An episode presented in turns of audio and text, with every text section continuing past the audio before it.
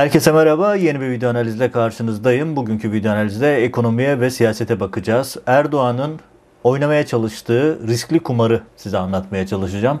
Erdoğan hani filmlerde olur ya e, son umut artık önündeki bütün düğmelere basan, bütün düğmeleri aynı anda basıp bir şekilde çıkış aramaya çalışan, bulmaya çalışan e, zor durumdaki kişilerin tiplemeleri vardır. Erdoğan'ın şu andaki yönetim biçimi tam anlamıyla o. Bütün kartları sahaya sürüyor, bütün düğmeleri aynı anda basıyor. Ve attığı adımlar normalde aklı, mantıklı, sağlıklı hiç kimsenin atmayacağı adımlar. Hani burada yapmak istediğim şey tabii ki Erdoğan'ın sağlık sorunlarını gönderme yapmak değil. Erdoğan'ın sağlık sorunları zaten herkesin bildiği, gördüğü bir konu. Öyle ki artık Erdoğan canlı yayınlara bile çıkmıyor. Millete canlı dedikleri programlar işte İzmir programında oldu. iki gün sonra yayınlandı. Ekranlarda canlı yazıyordu ama program iki gün önce çekilmişti.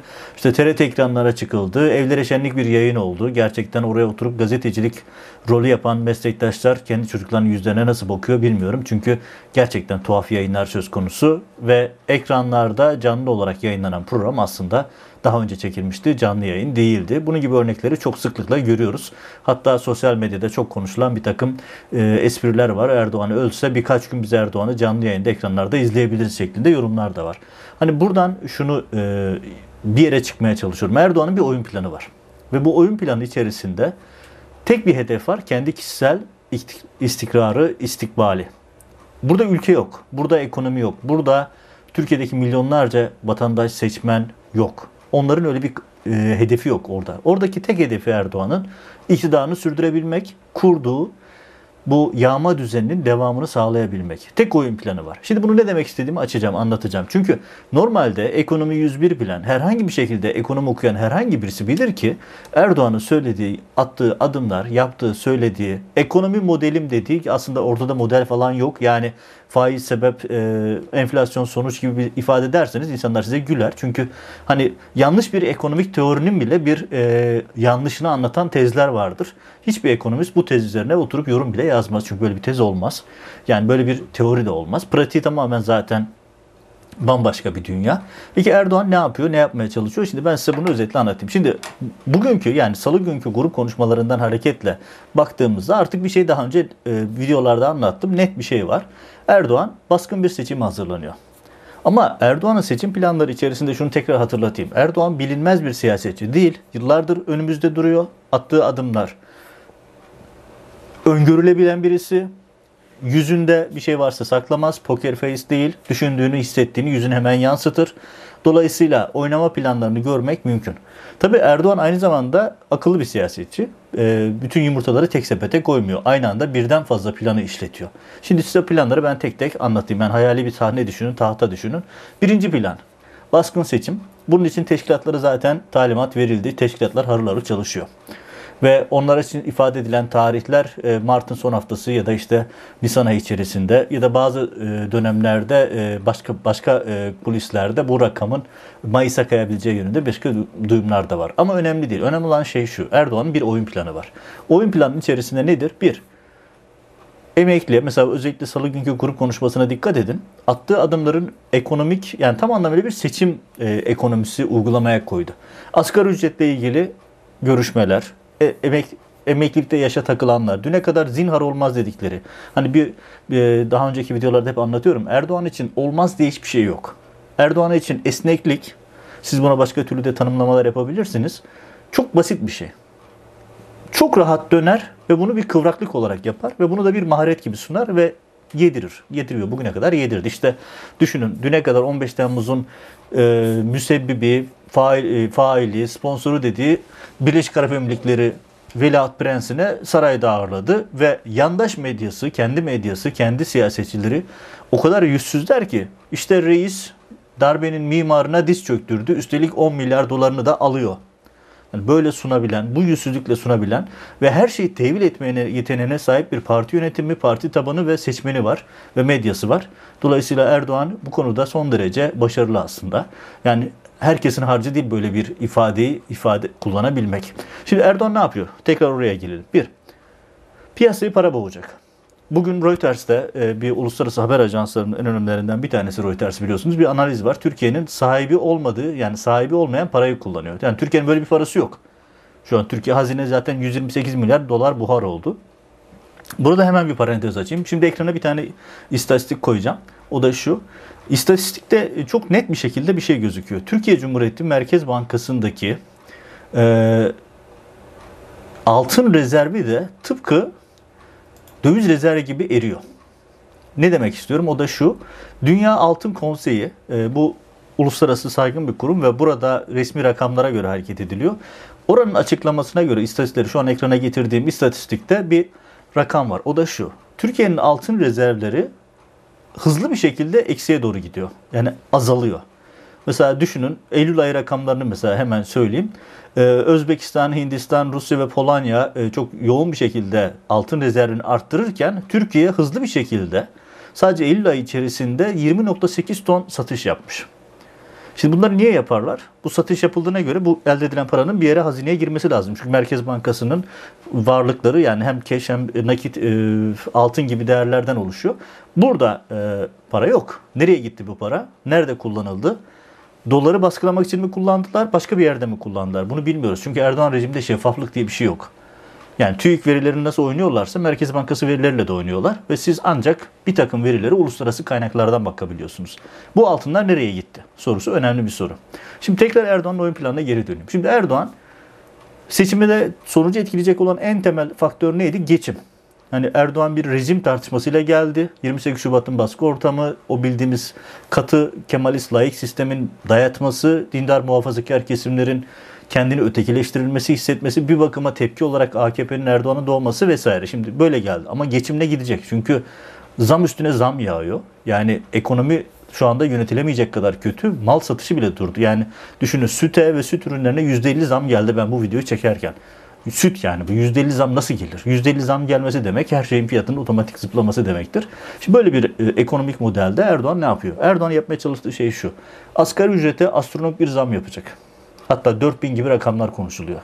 İşte çok korkunç bir artış yapacak. Çünkü asgari ücret en temel konu ekonomide ve Erdoğan buradan ciddi bir destek bulmayı düşünüyor. Emeklilikte yaşa takılanlar, doktorlar, sözleşmeli öğretmenler, kadrolu öğretmenler. Aradaki farkı kaldıracağız diyor. Doktorlarla ilgili şu düzenlemeyi yapacağız. Ek e, şey vereceğiz. İşte bir takım göstergelerle ilgili. O bir takım işte 3600 gösterge şu bu bir sürü ekonomik veri var. İşte herkesi yakından ilgilendiren şeyler bunlar. Memurları, işçileri yakından ilgilendiren. Yani piyasayı paraya boğacak. Paramız var mı? Yok. Ama önemli değil. Merkez Bank para dediğin kağıt sonuçta. Basarsın, boğarsın piyasayı. Erdoğan bunu hep yapıyor. Yap, yapabilecek donanımda birisi. Daha önce de yaptı bunu. Şimdi yine yapabilir. Şimdi bu bir şey yöntem. Bununla ne yapıyor? Bir, piyasayı paraya boğarak geçici bir rahatlama sağlıyor. Geçici bir rahatlamayı sağlayarak insanlar sonuçta yakın geleceğe göre düşünüyor. Nedir? İşte cebine giren fazla para. Bir anda piyasaya para bolluğu olacak.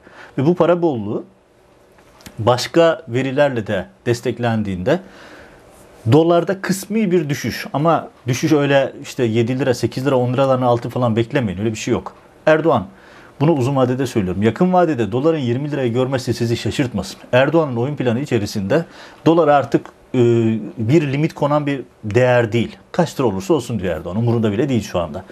Erdoğan'ın hedefi şu. Bahar aylarına kadar önümüzdeki birkaç ay içerisinde piyasayı paraya boğacak. Herkesin cebine doğrudan nakit akışını sağlayacak. Köylüye para dağıtmak gibi, emekliye para dağıtmak gibi, öğrencilere dokunan yardımlar gibi şeylerle piyasayı paraya boğacak ve o ara şuna bakacak.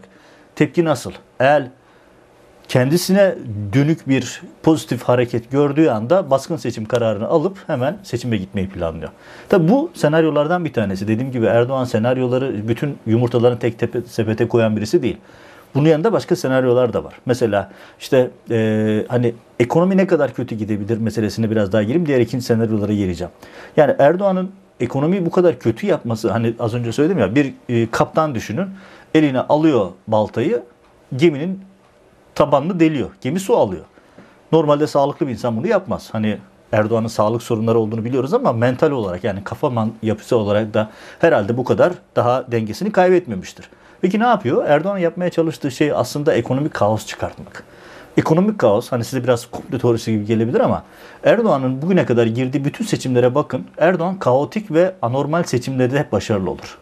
Hani çünkü bütün seçimlerde bir düşman vardır, bir olağanüstülük vardır ve bu olağanüstülüklerle Erdoğan sunuma gider.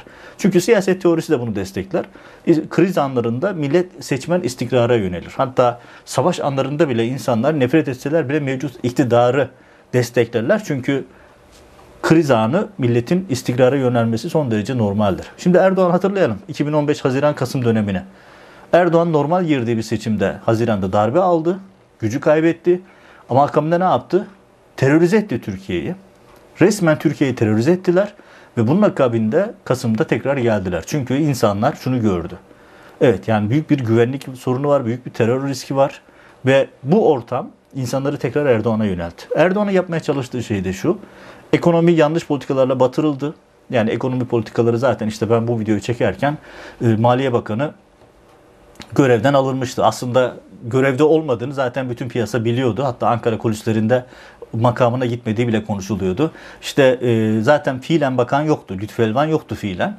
Resmiyette de bu gece itibariyle görevden alınmış oldu. Yerine de Nurettin Nebati getirildi. Tabi burada şu parantezi açmak lazım. Ya Mali Hazine ve Maliye Bakanlığı çok önemli bir makam. Çok önemli. E şimdi buraya atanacak kişinin de çok çaplı olmasını beklersiniz değil mi? Bakıyorsunuz Nebati'nin eğitimine, birikimine, yaptığı işlere. Yani hani böyle bir ismi oraya aday gösterirken bile insan yok canım falan der. Ama Erdoğan rejiminde böyle bir şey yok. Biat önemli. Ne kadar biat ettiğiniz, ne kadar rejimin e, temsilcisi olduğunuz önemli. İşte Nebati de zaten e, Berat Albayrak bakanlıktaki koluydu ve şimdi bakan Berat Albayrak aslında bakanlığa geri dönmüş oldu bu hareketiyle birlikte. Yani siz şimdi şöyle iddialı söyleyeyim. Türkiye'nin maliye ve hazinesinin başına dünyanın en iyi ekonomisini de koysanız batırır. Çünkü sorun Erdoğan. Sorunun kaynağı Erdoğan. Hani Erdoğan diyor ya faiz sebep e, enflasyon sonuçtur diye. Erdoğan e, Erdoğan'da durum çok kolay. Tayyip neden Erdoğan sonuç. Yani bu çöküş Erdoğan yüzünden kaynaklanıyor.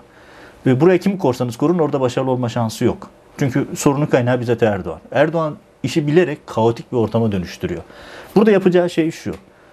Para basacak, milleti paraya boğacak, piyasayı paraya boğacak ve bir taraftan da o bizim kamuoyuna açıklanmayan perde gerisinde işte Katar'dan para geldi, Birleşik Arap Emirlikleri'nden para geldi, şuradan swap anlaşması yaptık, buradan şunu yaptık diyerek piyasaya verdikleri paralarla doları biraz dizginleme. Tabi tekrar söylüyorum 10'un altı falan değil. Bu rakam yukarı doğru gitmeye devam edecek. Burada tutarak nispi bir rahatlamayla aslında büyük bir kumar oynayarak. Yani Erdoğan şunu diyordu. Bütün düğmelere basarak şunu yapıyor. Ben bu riski alıyorum. Kaybedersem ne ala. Kaybetmeyi istemiyor zaten. Kaybedersem ne ala. Kazanırsam da zaten ekonomi batmış hiç kimse önünde 5 yıl var diyor. 5 yılda ben zaten bu 4 yıl 5 yıl bunu götürürüm modunda. Bir boyutu bu. İkinci boyutu şu. Erdoğan bunu planlarken yani piyasayı paraya boyayım, baskın seçime gideyim derken ikinci bir plan daha var. Piyasayı paraya boğacak. İnsanlara ekstra astronomik zamlar verecek. Piyasaya da el altından para basıp çünkü para bolluğuyla e, olacak. Yani insanlar da şunu düşünecek. Yani sonuçta cebine giren para düşünmüyor ki o cebine giren para aslında eriyecek. Erimeye devam edecek. Yani karşılıksız para basmanın kendisine zarar verdiğini insanlar uzun vadeli düşünmüyor. E Türk halkının zaten demokrasi hukuk talebi de yok. Öyle bir talep olmuş olsaydı yıllardır iktidarı değiştirirdi. Tek de derdi talebi cebine giren para. Erdoğan da bunu bildiği için oraya oynayacak. Ama bunu yaparken en büyük avantajı muhalefet. Muhalefet yani bugün bakıyorsunuz işte Kılıçdaroğlu'nun grup konuşması güldü, eğlendi. Meral Akşener'in derdi de işte Bahçeli zaten sağlık sorunları var, yaşı ilerledi. O çekilsin de piyasa ülkücü camiye bana kalsın. Oradan arkamda ülkücü camiyenin lideri olayım modunda. Ya yani iktidara talip olmak gibi bir e, sorunu var muhalefetin. Ya yani ülkede bu kadar ekonomik kriz varken sokağa piyasayı, insanları harekete geçirecek olan muhalefet cılız, son derece zayıf. İşte Erdoğan'a laf yarışına giriyorlar. Ya Erdoğan'a laf yarışına girmenizin bir anlamı yok. Erdoğan'la hiçbiriniz baş edemezsiniz. Cerbeze yapmak Erdoğan'ın en iyi işi. Siz Erdoğan'la baş edebileceğinizi mi düşünüyorsunuz cerbeze yaparak? Ya bir kere Birleşik Arap Emirlikleri liderinin önünde e, el pençe divan duran Erdoğan bu. Ve bunu da tabanına bak nasıl diz çöktürdüm diye satan birisi. Ya bununla baş edemezsiniz. Erdoğan'la cezbe, cerbeze yapamazsınız. Erdoğan'la laf kalabalığıyla mücadele edemezsiniz. Erdoğan'la mücadele etmenin yöntemleri başka. Yani sokağa inmek, esnafla görüşmek, organizasyonlar yapmak, e, yani sokağa girmek dedim kastettim sokakta eylem yapmak değil. Tabana seçmene ulaşmak. Ama böyle bir dert yok muhalefette. Muhalefet grup konuşmalarıyla bir sonuç almaya çalışıyor. Ya öbür taraftan medyanın durumu zaten ortada. Medya tamamen Erdoğan'ın elinde. Çünkü Erdoğan 17 Aralık'tan sonra yaptığı düzenin temel esprisi oydu. Medyayı tamamen tek sesli hale getirdi. Sesinizi duyuramazsınız. E, alternatif kanallar açmıyorsunuz. Bakın şu anda muhalefetin yapması gereken en önemli şey şu. Şöyle sorayım ya da Erdoğan dese ki yarın canı sıkılsın çıksın desin ki Hadi seçime gidiyoruz. Muhalefetin adayı kim?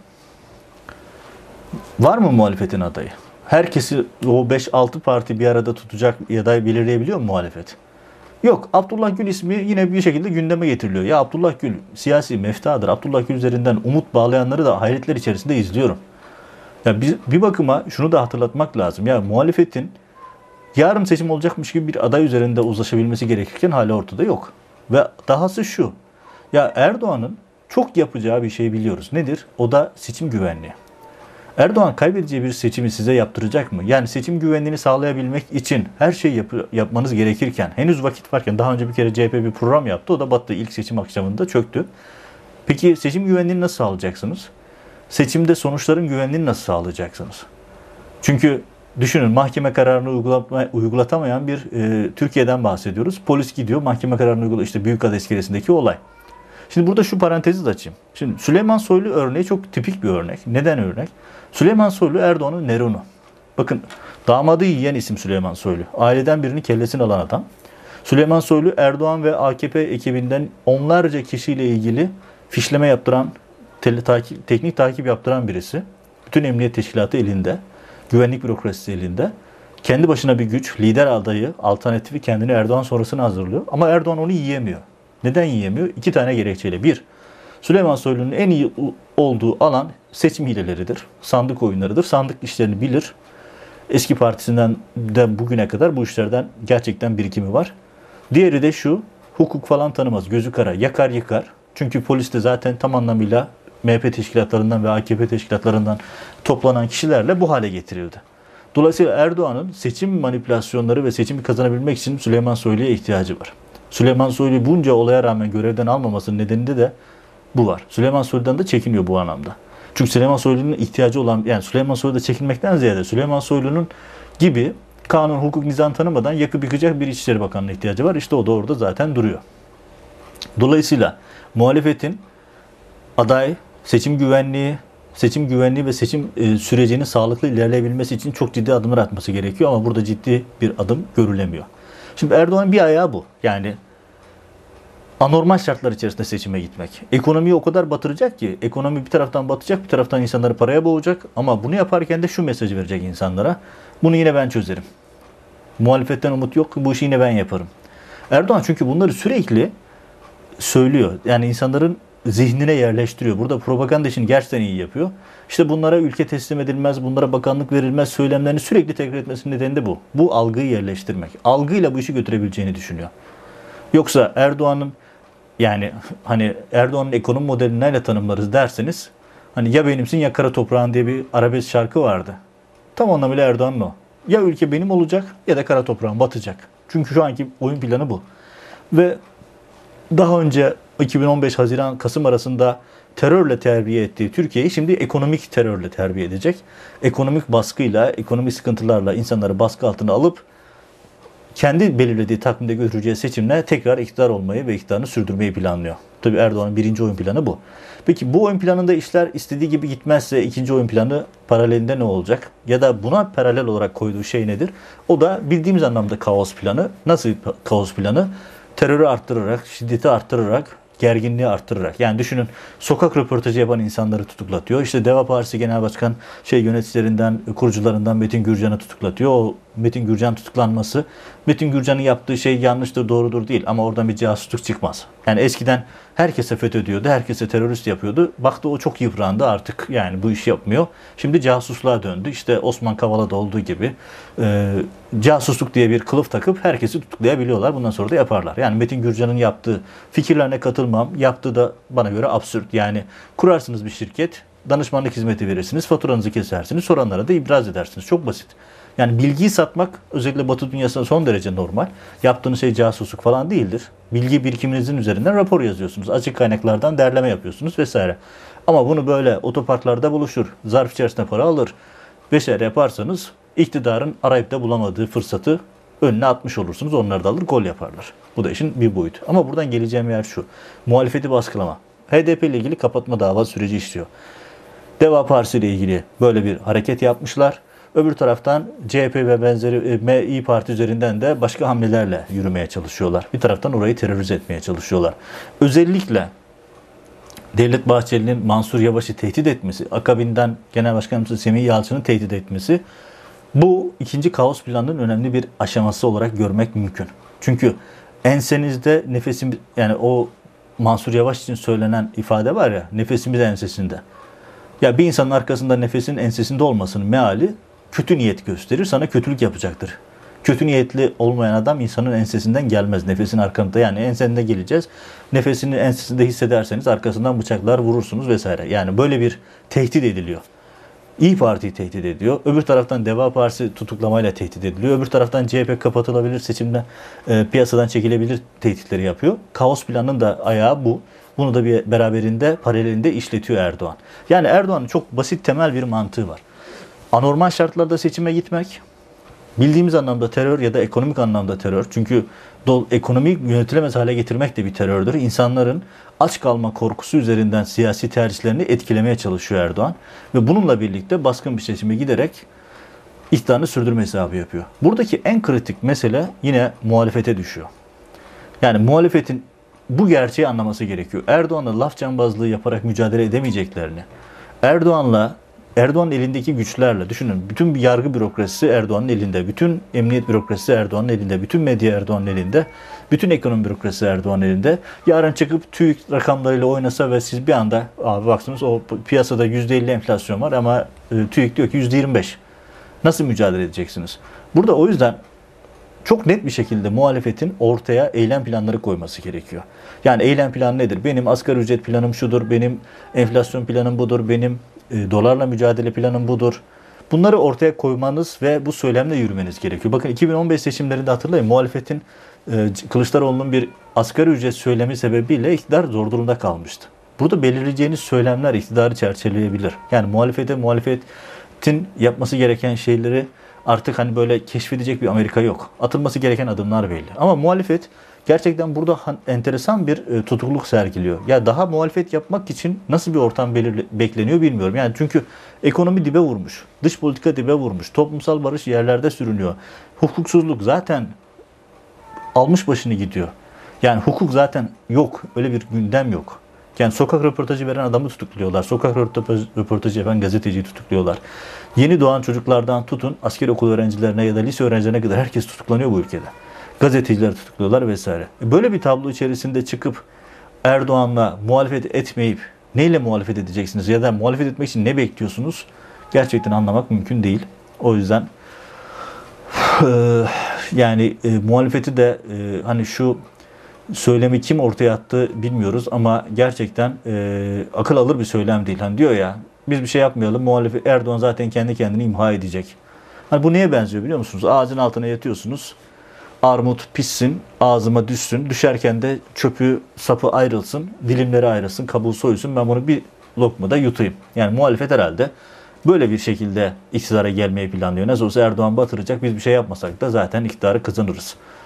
Ben seçimin bu kadar kolay olacağını, Erdoğan'ın size bu seçimi bu kadar kolay vermeyeceğini söyleyebilirim. Seçim kolay olmayacak.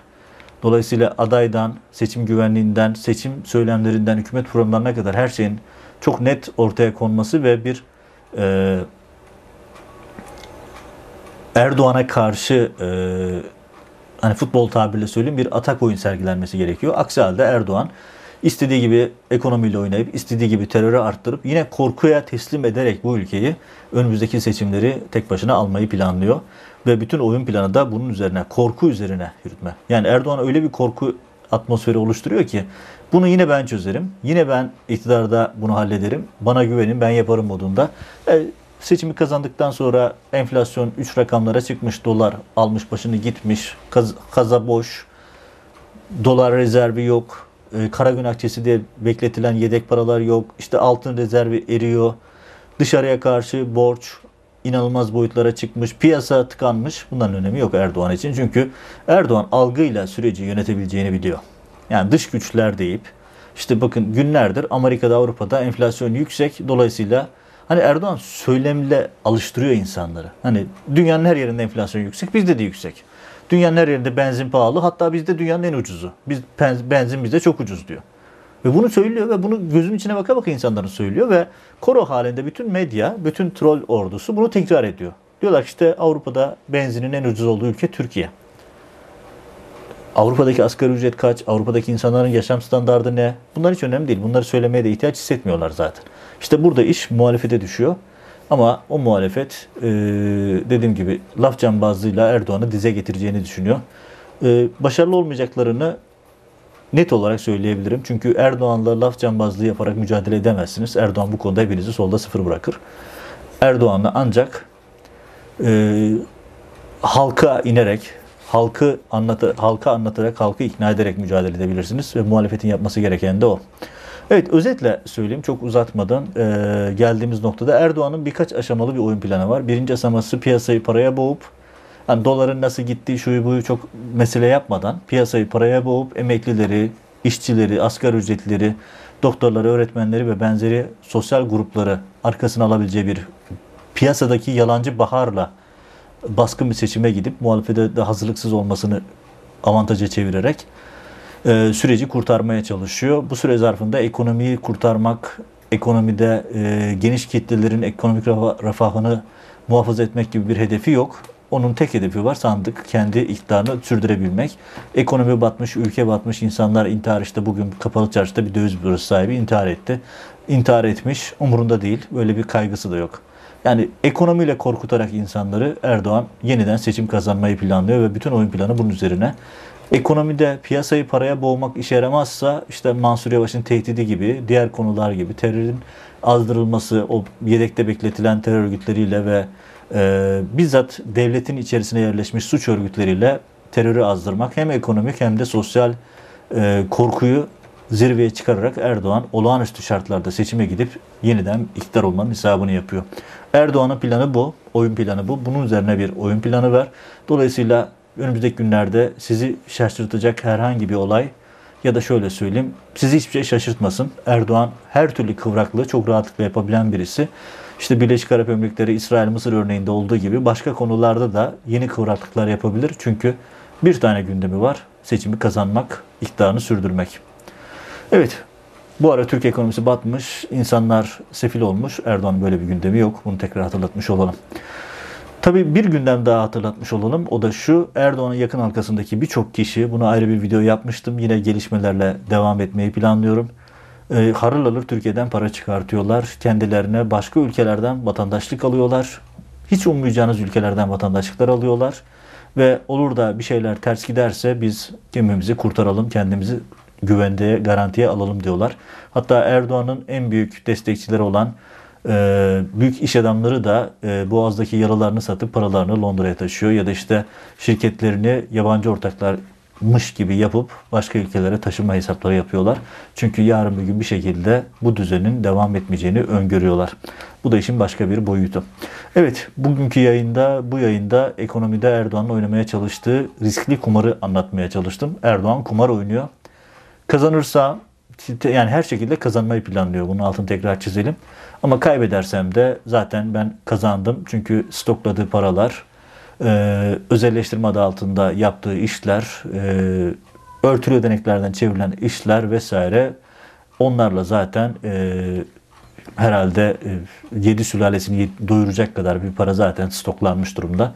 O stoklara da işte 17-25. yıl dönümü geliyor. Zaten biliyoruz ki bütün aile uğraşıp sabahtan akşama kadar sıfırlamaya çalışıp sıfırlayamamışlardı. Ondan sonra kaç tur bindirdiler bu, bu tip stoklama işlerinde. Dolayısıyla para sorunları da yok. Yani dolar yükselse de para kazanıyor, dolar batsa da para kazanıyor. Ekonomi çökse de kazanıyor, ekonomi biraz toparlansa da kazanıyor. Her durumda kasa kazanıyor. Erdoğan'ın tehlikeli kumarı. Her durumda kaybeden de vatandaş olarak sizler bizleriz. Evet izleyip gelişmeleri yorumlayıp size aktarmaya devam edeceğiz. Kanala abone olur, bildirimleri açar, yorum yazarsanız da kanalın daha fazla kişilere ulaşmasını sağlamış oluruz. Önümüzdeki yayında görüşmek üzere.